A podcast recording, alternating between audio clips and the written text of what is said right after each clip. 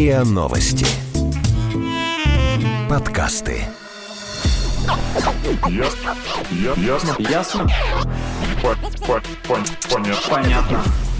Это подкаст «Ясно-понятно». Здесь мы говорим о том, что нас беспокоит, бесит, интригует, кажется сложным и заставляет сомневаться. И пытаемся понять, что со всем этим делать. Это снова Ваня и Ксюша. Всем привет. Всем привет. Я напомню, что у нас нет Лины, потому что она до сих пор в горах.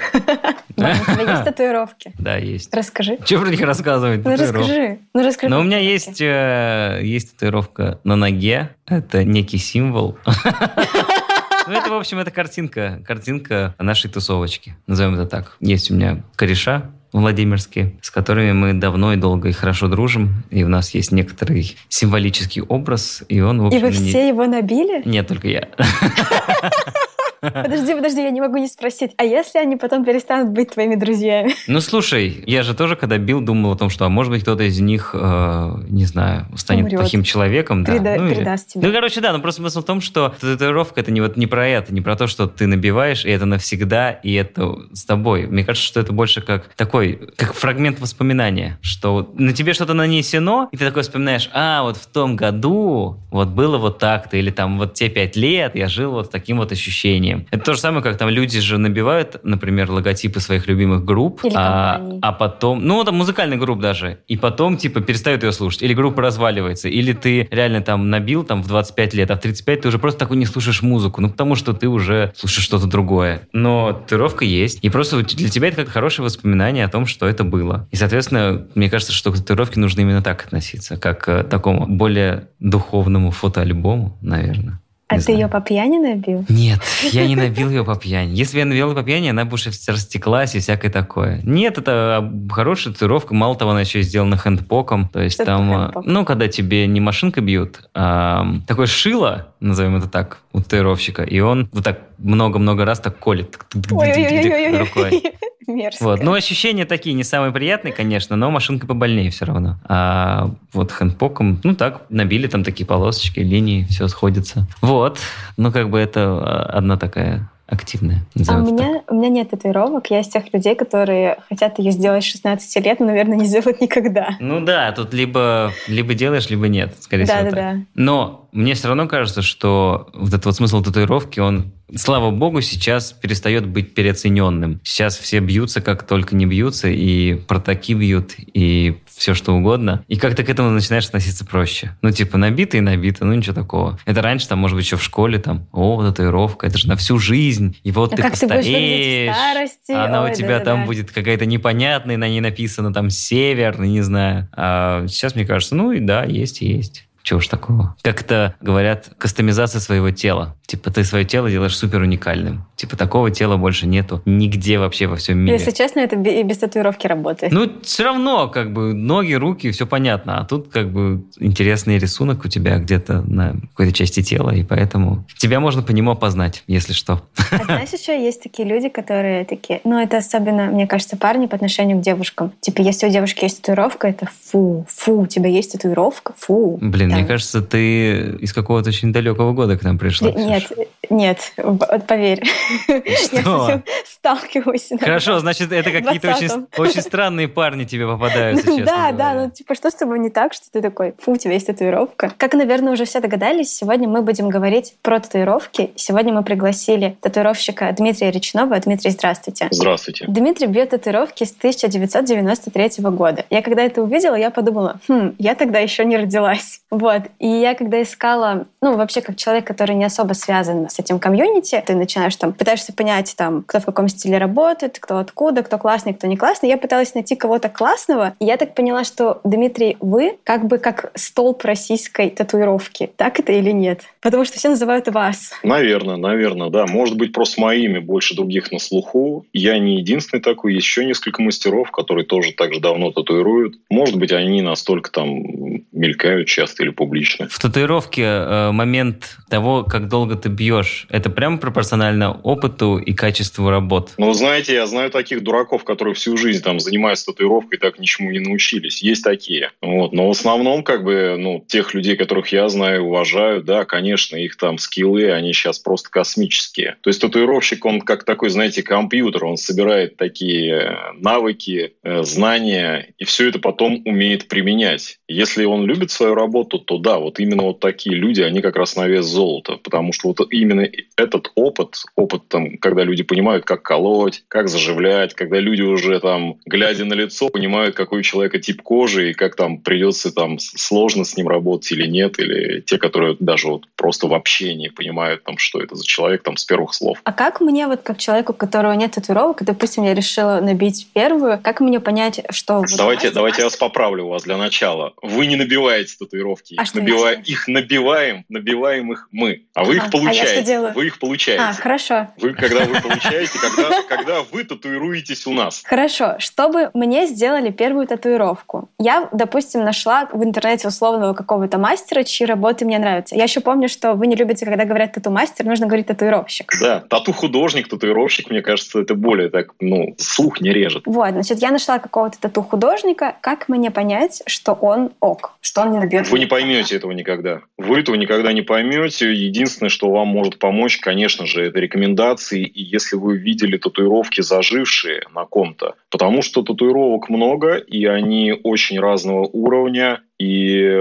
вот сейчас этим занимается все больше и больше людей, которые закончили там те или иные там художественные там заведения обучающие. У людей прекрасный навык рисования, но они абсолютно не умеют татуировать. И этот навык именно рисования, он никак не может повлиять на их тату-технику, на то, как они общаются и обращаются с кожей. Вот, и никакие современные там новые гаджеты и машины на это тоже не повлияют. То есть вот это вот то, что есть вот на кольчиках пальцев там, и то, что человек знает о татуировке, как она живая, как она выглядит, какие эффекты будут работать, какие не будут работать. Вот именно это имеет значение. Именно по ним и можно оценить. Поэтому многие люди сперва, которые вот э, получают свои первые татуировки, у них потом немножко меняется мировоззрение, они немножко меняют свое представление о татуировке, они начинают погружаться. Вот поначалу, да, это картинки, они смотрят вот любую вещь, там, любую картинку в журнале или в интернете, и как бы это только что сделана татуировка, им кажется, что да, круто, вот она такая яркая, она такая сочная, вот этот художник прям сам выразился и какие-то глубинные там свои знания прям вот всем сейчас продемонстрировал. Проходит 2-3 года, татуировка заживает, и о чудо, что же мы видим? Мы видим минус 70% потерь от тех вот этих эффектов, микроштучек, там, каких-то там огромных там площадей, закрашенных белым, там, или еще каким-то цветом, там, пастельным, например, там, они просто исчезли. Человек пошел, позагорал, и этого ничего не видно. Вот как бы фишка опытного татуировщика в том, что моделирует вот эти ситуации, он там разговаривает, он, опять же, видит тип кожи, и вот он применяет специальные там цвета, палитры. Я могу привести еще один пример. Вот очень часто сейчас вот как раз вот новые татуировщики, они пишут у себя там, я хочу сделать какую-то выдающуюся татуировку, и мне нужны модели, и тут же вот прямо с идеально белой кожей. И вот тут вот я, например, не понимаю. То есть я тот человек, который делает татуировки для людей, а не для своего портфолио. Для меня очень важно, чтобы мои клиенты любили свою татуировку, а не получили какой-то там рекламный, там, скажем так, э, рекламную нашлепку на себе, и как бы еще при этом мне и денег дали за это. С точки зрения портфолио, часто ли происходит такое, когда человек увидел татуировку у вас, ну, собственно, там, может быть, у кого-нибудь, у своего там товарища и просит набить такую же. Такое бывает, в этом ничего зазорного нету. Вопрос в том, что если это авторская работа, и как бы мы оговорили изначально о том, что вот эта авторская работа, она не будет повторяться, то есть ну, ее не надо повторять, в этом нет смысла. Ну, например, я там люблю традиционную татуировку, классику. Вот. Это одни и те же изображения, которые практически не меняются. Мы иногда меняем формат, место нанесения, иногда мы немножко меняем палитру, линию, там что-то чуть-чуть изменили. Но в основном эти все дизайны, они остаются без изменений, в этом их фишка. То есть это язык татуировки, то есть мы наносим одни и те же символы, рассказываем историю жизни. Mm-hmm. Вот, и зачем мне менять там череп, который классно нарисован, у него там офигенный выверенный дизайн, и он быстро и легко делается, и эффектно выглядит. Ну, если я изменю цвет на цвет, поменяют, это ничего не изменится. Но тут фишка именно в том, что это язык. Менять язык сложившийся сложно. Да и, в общем-то, ни к чему, наверное. Вот. Тут есть разная такая, знаете, скажем так, разные запросы у людей. Кто-то хочет такое, кто-то хочет такое. И я, например, лоялен и к тем людям, которые хотят получить что-то такое, чем они будут выделяться среди всех и будут эксклюзивны. И как бы я лоялен к тем людям, которые вот э, татуировку по-другому принимают и понимают. А как вообще вот люди... Есть же такая история, что изначально многие люди считают, что татуировка – это какая-то такая очень смыслово нагруженное изображение, которое наносится на кожу и что-то под собой, ну, несет какой-то смысл. Вот у людей, которые к вам приходят и вообще, которые наносят на себя татуировки, есть ли сейчас это восприятие, что я вот набиваю, это значит, что теперь, не знаю, моя правая рука становится сильнее, ну, грубо говоря. Правая рука сильнее не станет. Татуировка не изменит человека никак. Вот, но сам человек получив татуировку. То есть он э, меняется, и для этого необходимо некоторое время. Но есть специальные люди, для которых там сразу же щелкает выключатель. А есть и люди, которые начинают размышлять. Вот у них теперь есть татуировка, и что во мне изменилось? Там проходит какое-то время, там он начинает отождествлять, там спрашивать себя, там типа, зачем мне эта татуировка нужна была, и что она обо мне говорит людям. Вот. А кто-то просто носит это как, знаете, как просто картинку красивую на себе. Ему это не важно важно. Я хочу сказать, что такое отношение, когда людям не важно, я очень много это вижу среди молодых людей. То есть, ну, они живут сейчас, им весело, они о многом не задумываются, там, предположим, у них нету детей, нету обязательств, там, ну, рок-н-ролл, да, вот. И совсем другая ситуация. Человек повзрослел, там, у него там семья появилась, у него есть дети, он смотрит на мир через другую призму. И для него очень какие-то вещи такие глубинные, они имеют очень большое значение. Он их видит. И для него имеет значение, как он проживал эту жизнь, какие татуировки у него появились. Я могу сказать, что процент, вот то, что я наблюдал в ситуации вот в жизни, когда люди приходят и бездумно там тычут рукой, там, а, мне понравилась эта картинка. Я очень много видел ситуаций, когда люди потом хотят избавиться избавиться от этих картинок. Они о них жалеют. Они говорят вот эти вот фразы, да я был молодой дурак, там, я рок-н-роллил, там, вот, вот, вот тогда-то это. Может быть, вот этот вот момент, что он рок-н-роллил, он ему как-то дает какое-то хорошее воспоминание. Но мне кажется, куда намного приятнее там пересечь экватор там, и получить там двух ласточек поэтому себе там на плечи. И сказать, да, ребята, я пересек экватор, вот они.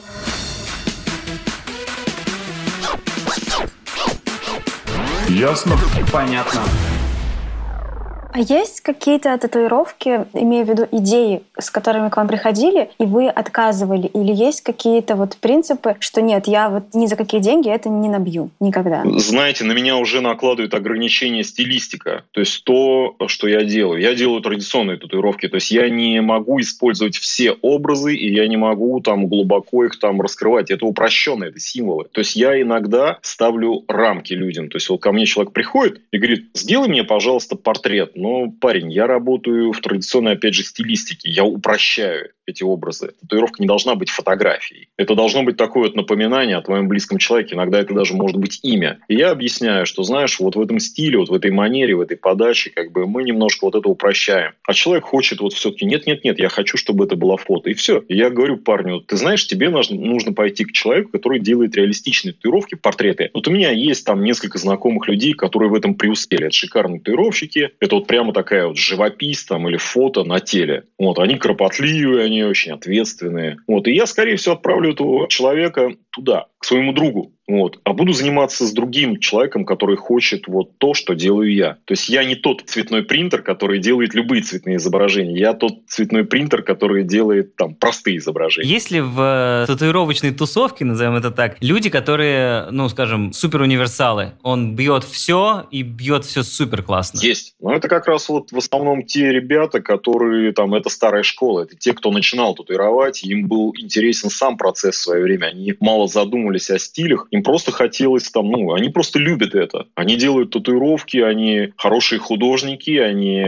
знают, как это все заживет, знают, какой там, какой эффект здесь на что надавить, что отпустить. Они знают, как сделать классный орнамент на все тело. Есть такие люди. Но все равно все-таки мы, ну, сейчас как бы новое время, и мы уходим в какую-то свою специализацию. Все равно какие-то вещи людям становятся более интересны, они хотят проявляться в чем-то. Сейчас вижу такое, что те мои друзья, друзья, которые умеют колоть все, все-таки потихоньку начинают колоть только то, что им нравится. А это не надоедает? Не становится скучно? Вы же не татуировали никогда, поэтому, Нет. может быть, вам, вам не очень понятно вот то, что я чувствую, когда я татуирую. А вы расскажите. Это очень большой приток э, адреналина, эндорфина. Если я, например, там сижу, ну, если я работаю и, предположим, там чувствовал себя, так знаете, там немножко усталым, разбитым, то когда я делаю татуировку, ну, то есть люди вот, татуировщики, они преображаются, их просто начинает колбасить. И это тот наркотик, за который тебе платят деньги, и он тебе не наносит вреда, как это можно доесть. Слушайте, а с чем этот прилив адреналина связан? С тем, что ты делаешь что-то, что навсегда? Каждый раз нет. Каждый раз это разные задачи, каждый раз это новый клиент. Он со своими там какими-то штучками, там, со своей спецификой, какие-то сложности там, возможно, где-то там приходится как преодолевать какие-то барьеры там общения. Очень много всего происходит. У нас очень живое общение с клиентом. То есть я мало знаю людей, я знаю таких татуировщиков, которые там, знаете, вот наушники одевают, врубают металл погромче и старают там ни слова не сказать. Я когда сижу, общаюсь с своими клиентами, там в следующий раз мы встречаемся часто как друзья. То есть мы друг, друг о друге уже много знаем. То есть я человеку причиняю боль, он сидит, все это переносит, между нами связь есть. А есть ли мода на стиле?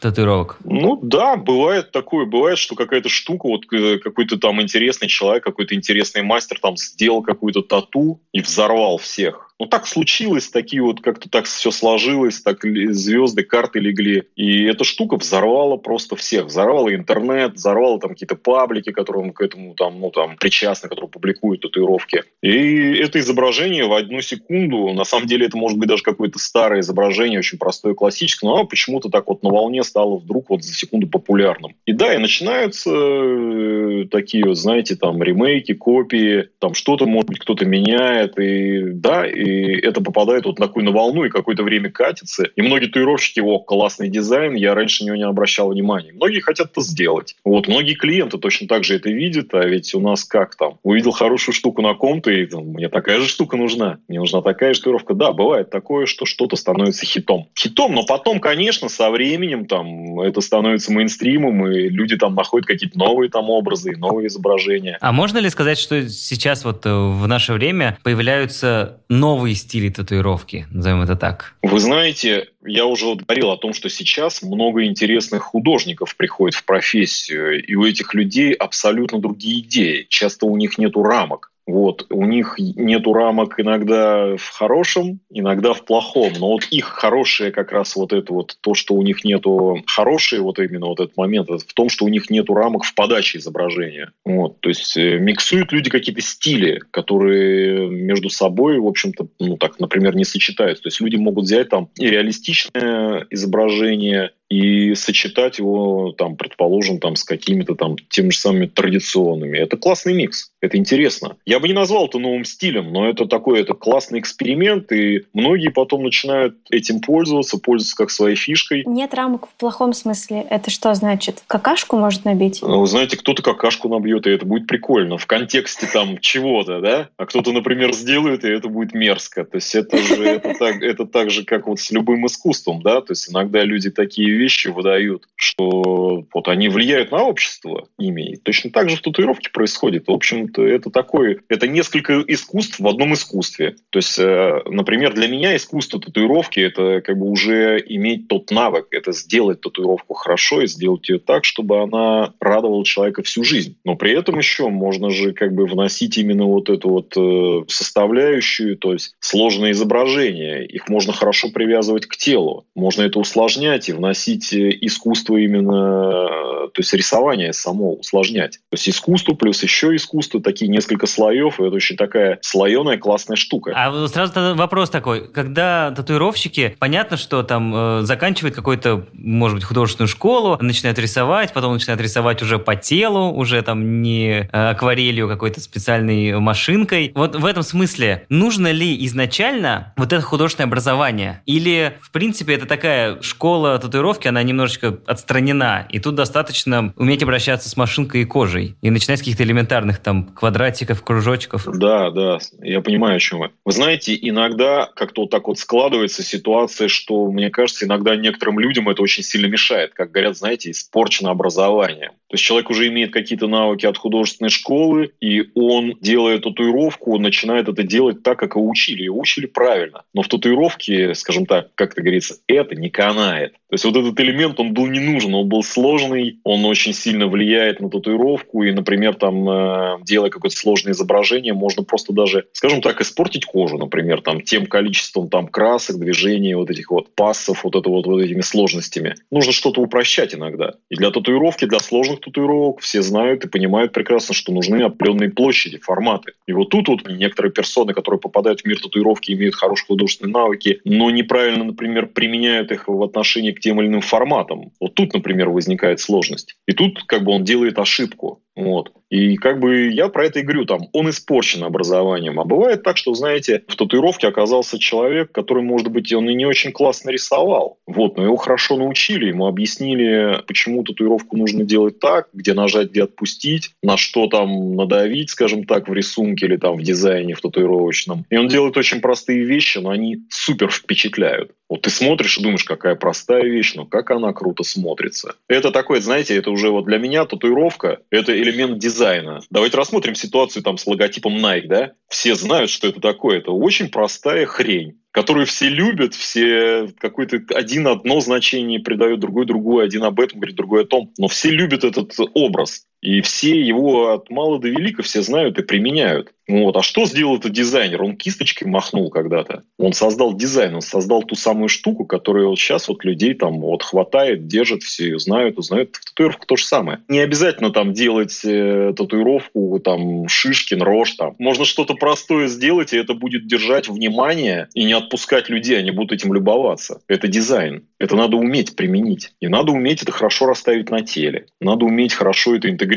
там вот. Э. То есть сделать это анатомичным? Да, да, да. Возможно, возможно привязать там к анатомии где-то, возможно привязать там вот к какому-то смыслу. Ну там, например, там для вот если рассуждать глубоко, например, японцы, они относятся к телу, к человеку как к мирозданию. Например, там наверху воздух, внизу вода. Они и татуировки так делают. На ногах делают воду, наверху делают там на верхней части тела делают облака. И вот, например, для меня я никогда не стану делать э, человеку Божью Матерь где-нибудь там на ноге или на стопе. Вот я не хочу, чтобы человек топтал это изображение и ходил по нему, ему на него наступали, и оно не внизу мироздания. Для меня оно вверху. То есть я скажу этому человеку, ты знаешь, это надо на сердце сделать. Или на груди, или во всю спину, что ты несешь ты на себе там, как вот, знаешь, тащишь этот груз, ты в это веришь. А бывает такое, что некоторым татуировщикам как-то они ходят на художественные курсы уже потом, когда стали, собственно, тату бить. И часто ли это вообще происходит? Да, я так сам делал. Я в какой-то момент понял, что и мне даже неоднократно сказали, ты знаешь, все здорово, классно, но вот этот момент у тебя слабый, тебе надо поднажать. Сходи-ка пообщайся.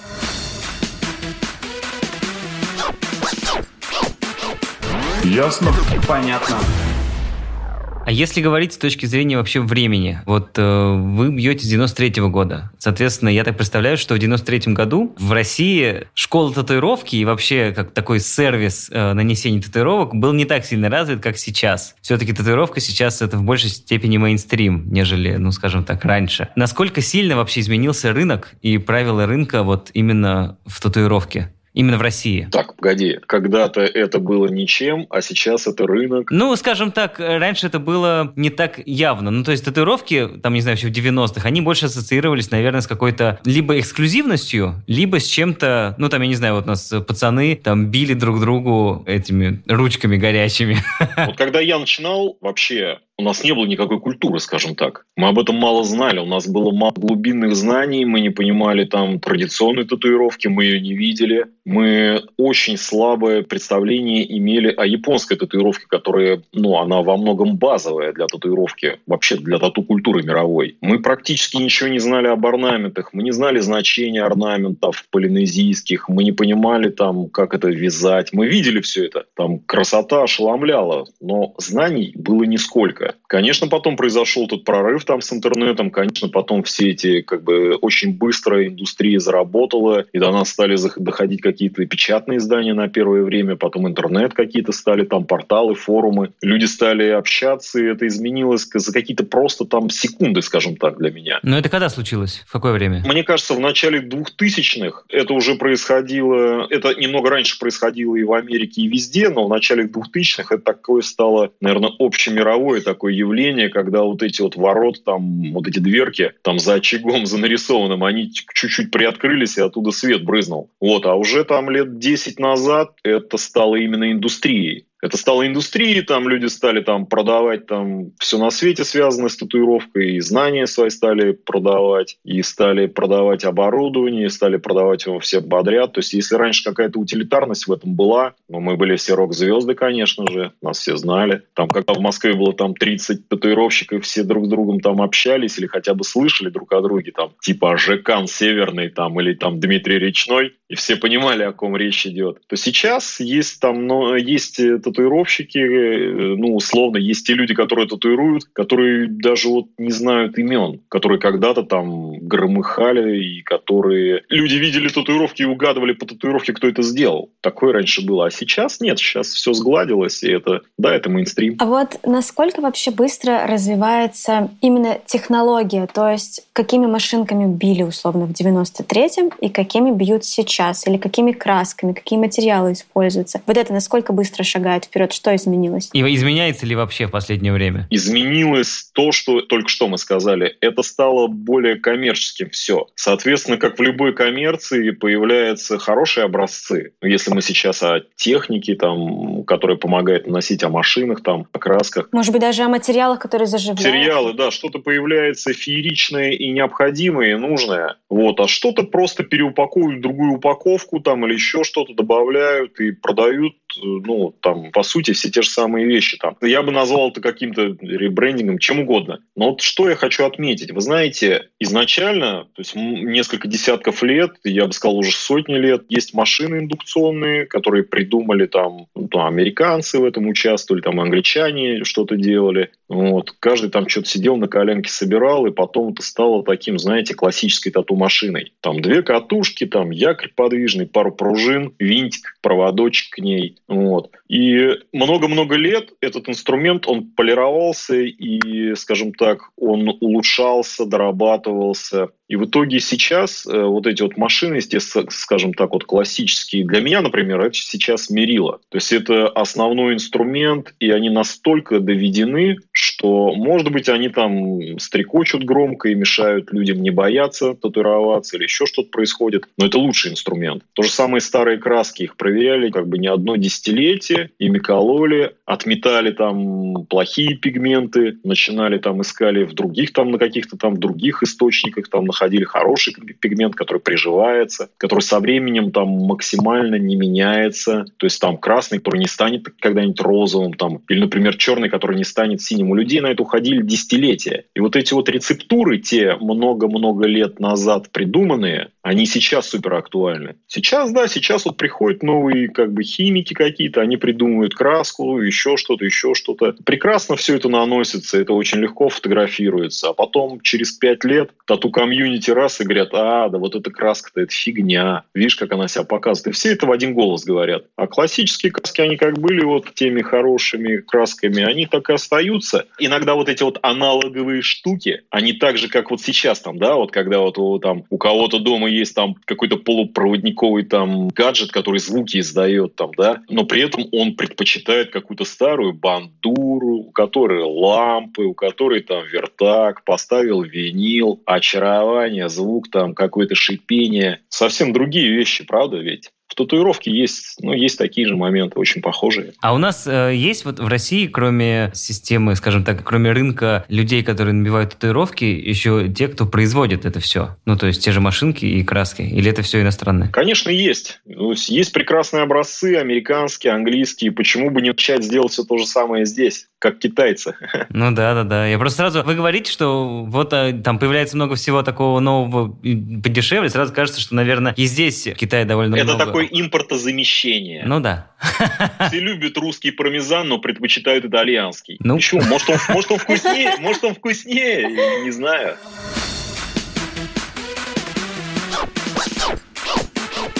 Ясно? Понятно. Есть такая известная поговорка относительно книг, что книги должны стоить дорого для того, чтобы отсечь людей, которые будут их покупать и поставить Для там полки. на полку. Да, а книги должны быть прочитаны, и поэтому люди, когда их покупают за дорого, они, значит, знают, что, ага, я потрачу много денег, и я обязательно прочитаю, и, соответственно, как бы это все случится, взаимодействие человека и книги. Воспитательный эффект. Вот э, с точки зрения татуировки, насколько оправданы, скажем так, цены у мастеров и вообще, в принципе, должна ли татуировка стоить там дорого, стоит сколько она стоит сейчас, или это вот какой-то сговор дантистов, скажем так? Да, сговор дантистов.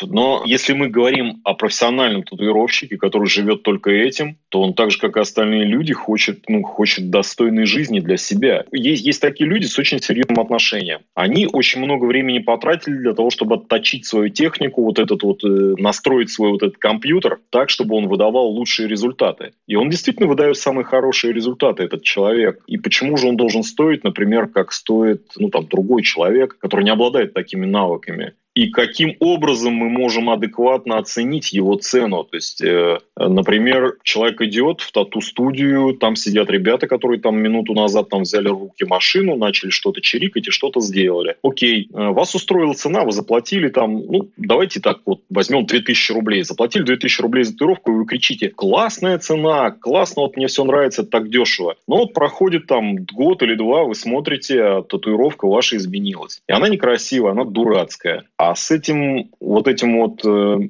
как это сказать, вот с вашей кожей, которая имеет определенный ресурс, вы уже ничего не можете сделать. Вы не можете эту татуировку убрать оттуда безболезненно, без проблем, не тратя на это деньги, время. То есть, э, когда вам, предположим, там, если вы захотите от нее избавиться, и вам будут удалять ее лазером, вам будет еще и больно. То есть масса всего возникает, и вы думаете, какого черта? А почему же я не, не заплатил 10 тысяч и не сразу нормальную штуку не получил? Ну, как бы у всех люди делают свой выбор. Вот. Кто-то платит, и платит это, ну, как это правильно сказать, и платит за дело, и платит за результат, а кто-то просто вот отмечается, да, у меня вот есть татуировка, я поставил эту тату... ну, книжку на полку, вот она у меня там стоит, и как бы все. А то, что татуировка, простите меня, говно, ну как бы и что, цена, какое мерило здесь в этой ситуации, о чем можно говорить? Ну да, это дешевое говно. А как тогда татуировку вообще оценивать? Ну то есть какой, вот есть ли какой-то, или это тут как с искусством? Это напоминает немножко мне иногда вот эти вот оценки, которые дают в спорте. Только специалист может иногда поставить там балл какой-то там выше или не выше, а люди смотрят и говорят, ну как же, ну мне же понравилось, как вот эта вот гимнастка там вот она крутилась там. Ну а что тебе в ней понравилось-то? Ну она такая красивая, у нее такие блестки на купальнике классные. Блестки-то, может, и классные на купальнике, но вот этот элемент она крутит неправильно, с ошибкой. И профессионал это может оценить, а обычные люди этого даже и не видят. Поэтому вот, конечно, э, это лотерея. То есть получить хорошую татуировку у правильного человека, это, конечно, лотерея. Но все-таки вот для меня, как для человека, который далеко от этой индустрии, я вот захотела татуировку, я, ну, я не понимаю, сколько она должна стоить. Вот я хочу хорошую, чтобы был классный мастер,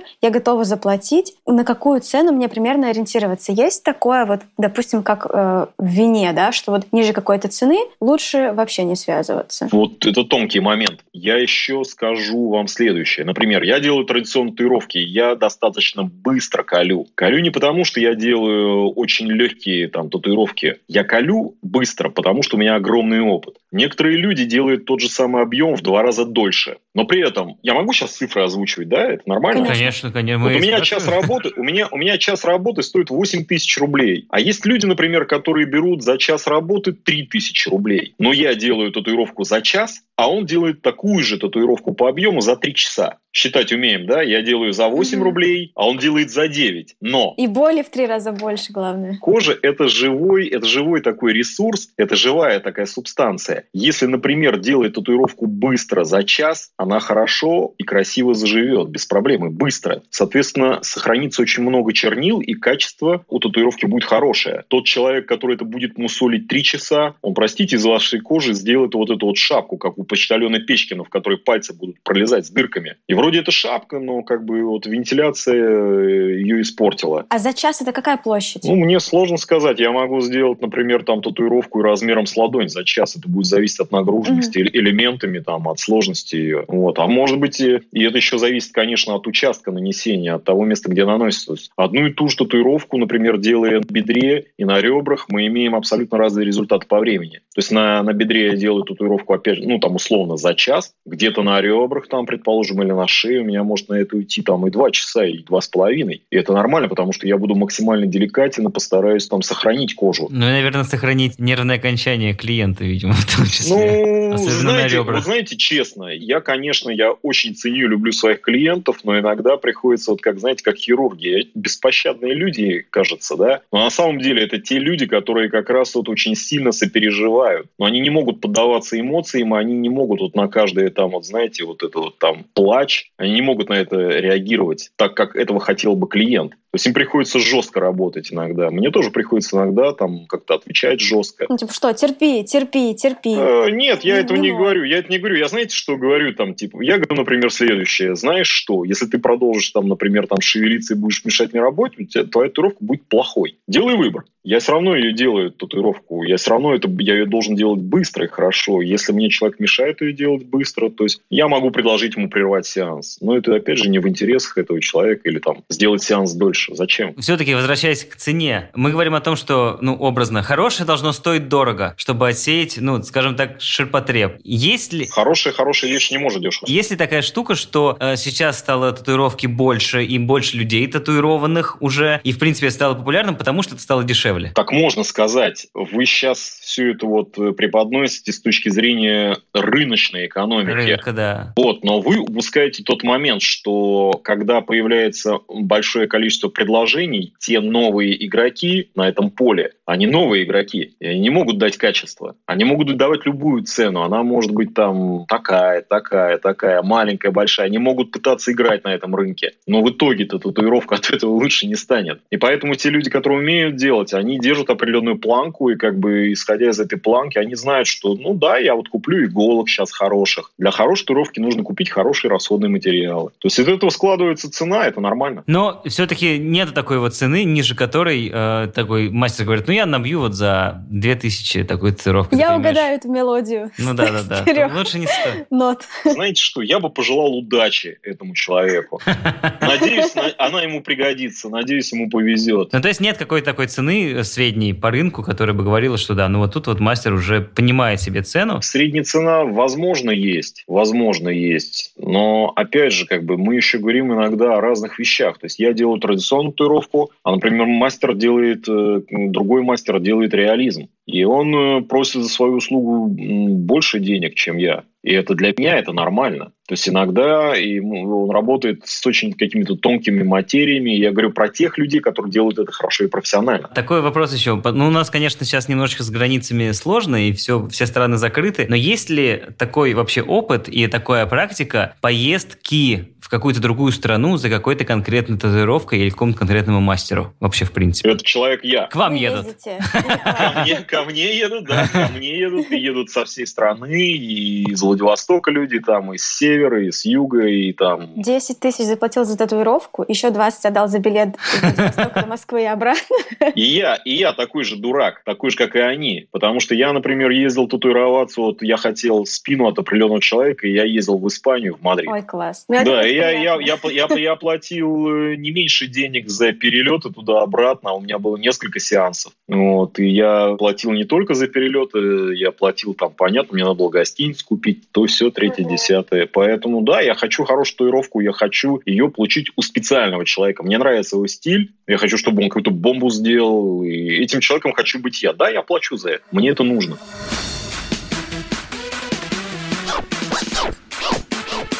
Ясно? Понятно. А еще вот раз мы про страны начали говорить и про японскую татуировку тоже упомянули, в Японии, насколько я знаю, до сих пор, ну, изначально японская татуировка — это то, что связано с якудза, вот. И до сих пор, насколько я понимаю, в японской культуре татуировка — это что-то, что не очень приемлемо в обществе. То есть есть такое, например, что ты приезжаешь в Японию, и на тебя могут как-то косо посмотреть, если она у тебя где-то на видном месте. И вот даже мои друзья, кто изучает Японию, они прямо советуют, что, пожалуйста, если вы туда едете, лучше не показывать, лучше закрывать, чтобы вот лишних взглядов на себе вот этих не поймать. Есть ли еще Лишнюю такое, пулю. что... Да. Есть ли еще такое, что в других культурах как-то по-особенному относятся к татуировке? Потому что, мне кажется, в России у нас более-менее с этим легко. У нас в России с этим легко в пределах МК. Да, да. Да. А только вы уезжаете за 100 километров на электричке и появляетесь такой красивой расписной в каком-нибудь селе, как возникает тут же прямо у вас масса там есть там этих поводов для разговоров там с местным населением. Вот. И как бы, да, все с этим сталкиваются. Согласен. И точно так же как бы относятся в Японии к этому. Я могу сказать, что это страна, которая любит свои традиции, они меняются, общество меняется, новые поколения к этому относятся, ну, скажем так, наплевательски. Ну, честно говоря, очень много молодых там всяких там, скажем так, ну, так, условно, панков, которые там татуированы от и до, но для людей старшего поколения это неприемлемо. И для них якудзы — это персоны такие, как бы, ну, это вне закона, и, в общем-то, и государство их не поддерживает. Вот, и татуировку именно отождествляют именно с ними в Японии. Хотя это очень такое, знаете, извращенное и измененное. То есть изначально татуировались в Японии не якудза. Начали не они. Да, до сих пор, приходя вот... Э, я не был в Японии, но у меня есть много друзей, которые постоянно там, ну, они там прописаны, можно сказать, они туда ездят, работают, общаются, они любят татуировку. И много всего интересного мне рассказывали. И говорят, что да, невозможно прийти в общественное место. Ты не можешь прийти с, С татуировками, ты не можешь прийти с татуировками на дискотеку. Но ты нужен там как клиент, и тебе скажут, а вот воз- возьми, одень вот эти вот рукава на свои руки, нацепи. Закрой татуировки и проходи, как бы трать свои деньги у нас. Но вот татуировки, пожалуйста, не показывай. Типа, у нас это не принято, мы это не любим, мы не хотим. Вы приходите там в какую-то, например, там баню, где моются обычные люди, раздеваетесь, и просто как бы вокруг там сразу образуется вакуум, к вам подходит охранник, вас пузом там своим там сумаистским выталкивает там куда-то за пределы этой бани и говорит, что типа, нет, сюда не надо приходить, здесь люди нормальные моются. Вот согласен, что много, например, там каких-то криминальных людей имеют татуировку, но опять же, как бы, ну, надо же как-то судить адекватно все-таки по поступкам людей, а не по наличию татуировок. Возвращаясь опять же к Японии, у нас же есть такая история, или может быть какая-то байка о том, что когда была мода на иероглифы, когда людям набивали иероглифы, куда только не набивали, там э, очень странные слова иногда писали, типа из разряда там не размораживать или что-нибудь А такое. это, это из фильмов. Я знаю, о чем ты говоришь. Это был фильм, там, не то, что не размораживая, а там, типа, большой белый мужик с маленьким членом. И он, он думал, он думал, что у него написано там на спине о том, что он какой-то славный боец, там, и там какой-то там герой. А оказывается, вот такая надпись была, и все парни там, по-моему, какие-то китайцы там или японцы смотрели и хихикали постоянно. И кто-то ему в итоге все-таки спалил вот эту вот историю. Но в, в жизни такое не встречалось? Ну, то есть, чтобы реально какие-то... Да я вот очень несколько странные- раз рассказывал, как у меня знакомый татуировщик сделал татуировку, и этот иероглиф сделал там, просто взял его с банки тушенки с подоконника в 90-х годах. Человеку ну, пришла девушка и попросила иероглиф. Какой? Да любой. Вот. Хм. И они взяли просто и сняли копию с какого-то иероглифа с банки. Вот такая у нас раньше была эта тушенка, Великая Стена, или как там она называлась. Ага. Первый попавшийся иероглиф нанесли этой даме, и как бы мне вот интересно, где она сейчас с ним? Ну, возможно, она до сих пор так и не знает. Что он значит? Да. Или наоборот, она вспоминает это, классно мы там рок-н-роллили. Есть же такая, ну, назовем так, назовем это стиль, экстрим татуировка, когда... Это как-то? Ну, не знаю, это я, ну, так у нас так называется, когда забита большая часть тела. То есть, когда забита больше, чем не забита, грубо говоря. Вот какой здесь у человека, я не знаю, может быть, психология вот этого, что у тебя забиты руки, там живот, спина, может быть, на лице что-то, шея. Это уже какой-то, не знаю, часть жизни, что ты не можешь не забиваться. Я вам объясню. То есть э, люди, которые попадают в эту, вот, скажем так, окунаются в эту культуру татуирования, а это культура определенная, то есть они начинают узнавать там как раз вот о дизайнах, о значениях, они привязывают это как к своей жизни. И сперва человек приходит э, к татуировщику, просит сделать там первую татуировку, он ее получает, она у него классно заживает, она его радует, она красивая, она отражает его полностью. Со временем приходит за следующий, потом больше, больше, потом человек уже начинает уже задумываться о том, что а было бы здорово, чтобы эти татуировки были как-то объединены. То есть кто-то, например, там начинает эти татуировки там рукавами там на себя каким-то колоть или там форматами определенными, там торс, там, например, спина. Вот. И человек уже даже иногда, это иногда уже не просто только значение, иногда это уже дизайн, иногда вот уже какая-то репродукция картины. И само вот это вот отношение человека вот этого, который татуируется теперь, оно вообще уже другое, оно отличается от того, как на это смотрят окружающие. Он для себя перешагнул вот этот барьер. Он перешагнул барьер боли, там, он э, делает это для себя и э,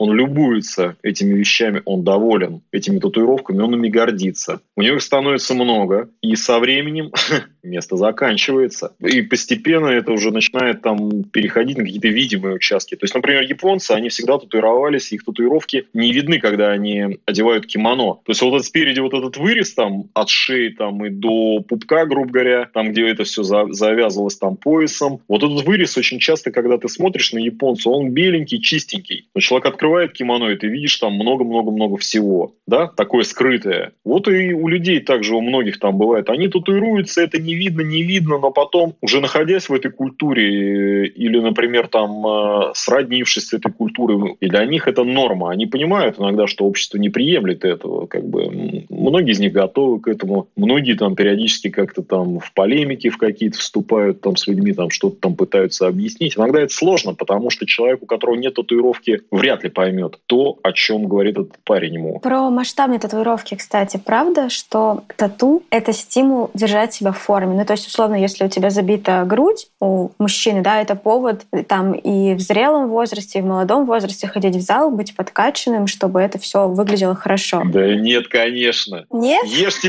ешьте бутерброды. Просто самый страшный страх — это когда ты набьешь татуху на бедре, а потом ты будешь жирным, и все. Вы знаете, что я думаю? То есть, если, если, если, человек, да. если человек как бы заботится о себе, конечно, он будет думать там всегда о себе, есть ли у него татуировки или нет. Причем тут это? То есть, если человек понимает, что э, там он раньше весил 90 килограмм, а тут стал 120, и коленки заболели почему-то от ходьбы, то дело не если пытаться татуировкой себя удержать, это никак не поможет. Вы когда-нибудь делали тату на себе? Нет. А вообще есть такая практика? Мне это не нужно. Я знаю несколько ребят, которые делали сами себе, вот как дураки там садились и начинали там пыхтеть. Вот там. так на руке? Да, вот так ну, вот коленки, сидели. Вот знаете, я работаю профессионально, да. Для того, чтобы мне делать татуировку, мне нужны две руки. Одна рука растягивает кожу, такая технология технология, а вторая наносит татуировку. Если я растягиваю кожу, я из-за этого работаю быстро, вот, и все цвета, когда я, например, отпустил вот эту руку растянутую кожу, она сжалась, и все цвета стали mm-hmm. концентрированнее, они стали плотнее. Вот, и, и более того, такая технология, она наносит меньше травму. Те люди, которые этим не пользуются как татуировщики, ну, как бы, они большую ошибку совершают. А те люди, которые намеренно сами себя пытаются как-то вот так вот татуировать, а как? Как одной рукой? Ну, на ноге, например, там взять, так сесть. Ну, Э, ну да. А потом защемление полтора месяца лечить. А можно пойти к другу и сказать, дружбан, вот возьми там, вот я тебе там денег принес, сделай мне классную татуировку. И другу поможешь деньгами. И как бы и у тебя татуировка будет нормальная, не кривая, не косая, и поясница не будет болеть. Зачем? Тот чувак, который сам себе делает татуировки, он просто очень экономичный. Он просто жадный. Ну, видимо, он считает, что... Решил сэкономить на себе. Просто он берет больше, чем его друг, и поэтому, соответственно, он еще и заработал таким образом. А, да, точно, точно, точно. За последние, я не знаю, 5-8 лет, я просто раньше не замечал, но, в общем, появилась такая история, как тату-фесты в Москве, как минимум. Как вот... Э, и, и по-моему, даже не один в год, э, как будто бы их несколько проводится. Как вы к этому относитесь? Я даже не знаю, можно как-то к этому относиться, сказать Когда да, нет? просто люди приходят и бьют себе татуировки на тату-фестах. Ну, там просто, я странно. так, ну, я там бывал, и там просто как бы мастера разные. Сейчас называется тату-фест. Вообще изначально это называлось тату-конвенция. Это придумали не у Да. нас, это придумали в Америке, в Европе. И когда-то это была такая возможность была для мастеров пообщаться, узнать какие-то секреты, обменяться информацией, там, пообсуждать тату-дизайны. Там. Конференция. Конференция, да, как у стоматологов, которые в заговор вступают, они обсуждают ценник, чтобы не продешевить и так далее. Это все профессионально, очень правильно. Вот, а потом со временем из этого стали делать шоу. И те люди, которые вот раньше пытались людей сплотить, то теперь эти люди, вот эти вот организаторы, они изменились. Они пытаются заработать денег и устраивают там вот это конкурсы, показывают моделей, там, дуют индустрию. Они готовы принять на борт любого участника. Я к этому отношусь, ну, знаете как, ну, для меня это возможность там показать миру, что я еще живой. Прийти туда, сделать там за день там 5-7 татуировок, там, вместо того, что вот как там другие делают одну. То есть я могу показать, что я в прекрасной форме, что я как бы еще полон силы, и как бы мои татуировки крутые. Но знаете, что удобно для того, кто хочет татуироваться? Он может прийти и в одном месте увидеть сразу несколько десятков людей, которые профессионально занимаются этим. Он может увидеть их альбомы, портфолио, взять визитки, пообщаться, понять, тот ли этот человек. Это, вот как знаете, некоторые говорят, это мой человек. То есть иногда двух слов и взгляда хватает для того, чтобы понять, что да, вот это я бы хотел бы у этого человека татуироваться, и мне, мне будет с ним ну, нормально, комфортно. Для меня это ярмарка. Когда-нибудь считали, сколько татуировок вы сделали за жизнь? Нет, это можно приблизительно, можно как-то прикинуть. Ну, сколько примерно? Насколько так? Вы знаете, у меня обычно там... Ну вот сейчас я редко беру выходные, у меня дети выросли, а раньше, когда они были маленькие, я работал 5 дней в неделю, и иногда это было там, была одна татуировка, иногда там 2-3. Ну вот умножайте. Умножайте годы на дни и умножайте там, например, на один, и получите столько, сколько я сделал татуировок. Ну, там, получается, больше 10 тысяч. Ну вот. прикинуть. Ну вот. Окей. Хорошо, давай, Ксюш, финальные наши вопросики. Глупые короткие вопросы. Где больнее всего сделать татуировку? Самые болезненные места те, где нету мышечной массы. То есть любое место, где... Ребра, шея. Да, да. Самые простые Мгм. места это, вот это бедро, Лоб. бедро передняя поверхность, верхняя вот эта да, часть. Это Мгм. плечи, это бицепсы, это верхняя часть предплечья, но не те места, где вот они сгибаются, это не локоть, соответственно, это не внутренняя часть, не сгиб. Очень больно, например, там, ну, ощутимо. И я, например, по себе могу сказать, на запястьях внутренняя часть. Это то, там, где вот у нас пульс, например, то есть там, ну, мышц никаких, сухожилий много. Это очень ощущается. Кстати, кто-то говорит, например, там, у меня есть друзья, у которых там татуированная шея, они говорят, что, например, там спереди вот здесь вот совсем не больно, а вот сбоку было очень больно. Но я могу, сказать, что люди-то, конечно, разные. И вот это вот там, как то говорят, вот этот порог, там, вот этот вот болевой порог, он у всех разный. А правда как раз, что девушки легче переносят боль, чем парни? Они не легче переносят, они умеют с этим справляться, и, видимо, сама вот эта природа и вот это вот предназначение, то есть, ну, женщины ничего себе, они рожают. Представляете, как это непросто. А уж татуировку вытерпеть, они как вот, они умеют с этим справиться. Вот. Они лежат, там говорят, ой, эпиляцию было больнее делать. Ну, кстати, да, я тоже об этом подумала. Я не знаю, я как бы так мне не повезло, я не рожал, и эпиляции не, не делали, поэтому вот как бы я могу сказать, что вот мне было больно здесь, здесь и здесь. А здесь я спал. Ну, было таких несколько моментов, когда меня татуировали, а я спал. Это не говорит о том, что я бесчувственный или какой-то там камень. Там. Ну, да, татуировки это больно. Это часть процесса, часть игры. Мы платим за татуировки не только деньгами, мы платим за это своей болью. Правда, что некоторые мастера делают татуировки пьяными? Пьяными, наверное, но это не я. Сразу говорю, это не я, я работаю в студии, кроме у меня тут еще коллеги, и я ни разу не видел ни одного своего коллегу, выпившего, который выпивает и делает татуировку. Нет, нет. Возможно, если я со своим коллегой мы напьемся и вдруг захотим там рас- расписаться, расписаться друг на друге там от избытка чувств. Наверное, но это не коммерческая татуировка, об этом нельзя говорить серьезно. Хорошо. Последний. Как будете выглядеть в старости? Я Да. лучше всех. Я Класс. как я законсервируюсь окончательно. Ну и татуировок побольше станет, я уверен. Спасибо большое. У нас в гостях был татуировщик Дмитрий Речной. Дмитрий, спасибо большое. Вы Спасибо большое, да. Было очень интересно. Я классное время с вами провел, спасибо. Да, взаимно.